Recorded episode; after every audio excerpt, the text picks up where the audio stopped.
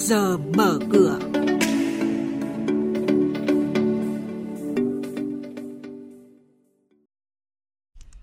Thưa quý vị và các bạn, lợi nhuận của nhiều công ty chứng khoán sụt giảm, chây y lên sàn. Sơn Tổng hợp Hà Nội bị phạt 350 triệu đồng.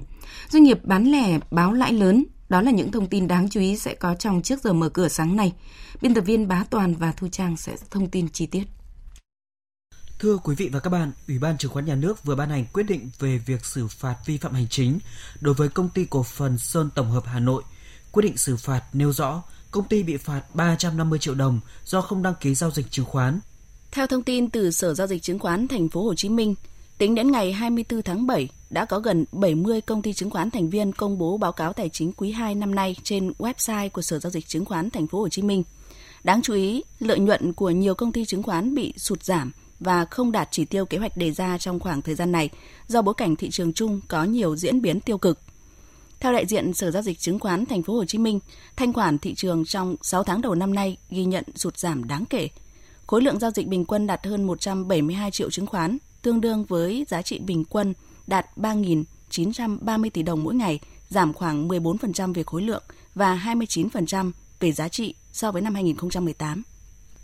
Ngay từ đầu năm, nhiều doanh nghiệp bán lẻ dự báo sẽ gặp khó khăn. Tuy nhiên, kết quả kinh doanh 6 tháng đầu năm nay cho thấy, nhờ có chiến lược kinh doanh đúng đắn, nhiều doanh nghiệp bán lẻ có doanh thu và lợi nhuận tăng trưởng mạnh.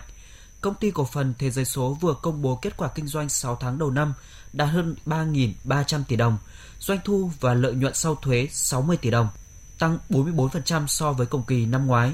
Công ty cổ phần bán lẻ kỹ thuật số FPT ghi nhận doanh thu thuần đạt khoảng 8.000 tỷ đồng, tăng trưởng 7,5% so với cùng kỳ năm ngoái.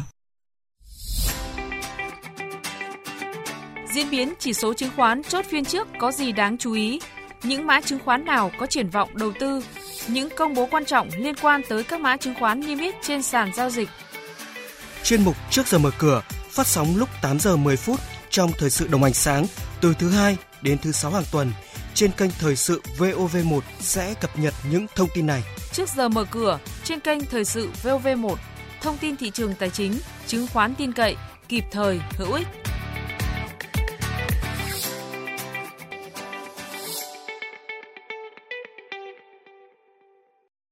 Thưa quý vị và các bạn, Sở Giao dịch Chứng khoán Hà Nội vừa có quyết định chấp thuận đăng ký giao dịch cho Ngân hàng Thương mại Cổ phần Việt Nam Thương Tín Vietbank trên thị trường Upcom. Theo đó, 419 triệu cổ phiếu VBB của Vietbank sẽ chính thức giao dịch trên Upcom vào ngày mai, tức là ngày 30 tháng 7. Giá tham chiếu trong ngày giao dịch đầu tiên là 15.000 đồng một cổ phiếu. Năm nay, Vietbank đặt mục tiêu kinh doanh tối thiểu là 492 tỷ đồng lợi nhuận trước thuế, tổng tài sản đạt 57.000 tỷ đồng. Nợ xấu kiểm soát dưới 2%, dư nợ cho vay khách hàng đạt 37.590 tỷ đồng, tương đương tăng trưởng 6%.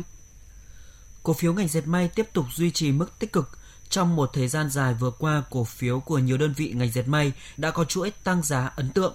Hiện nay, ngành dệt may đang đứng trước nhiều cơ hội khi các hiệp định thương mại lớn đang và sẽ triển khai trong thời gian tới, tạo thuận lợi cho các doanh nghiệp dệt may Việt Nam.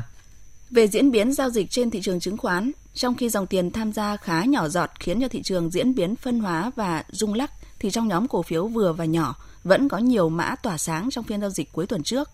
Hầu hết các công ty chứng khoán đều đánh giá xu hướng hiện tại của thị trường vẫn ở mức tích cực với khả năng tiến đến thử thách 1.000 điểm trong ngắn hạn.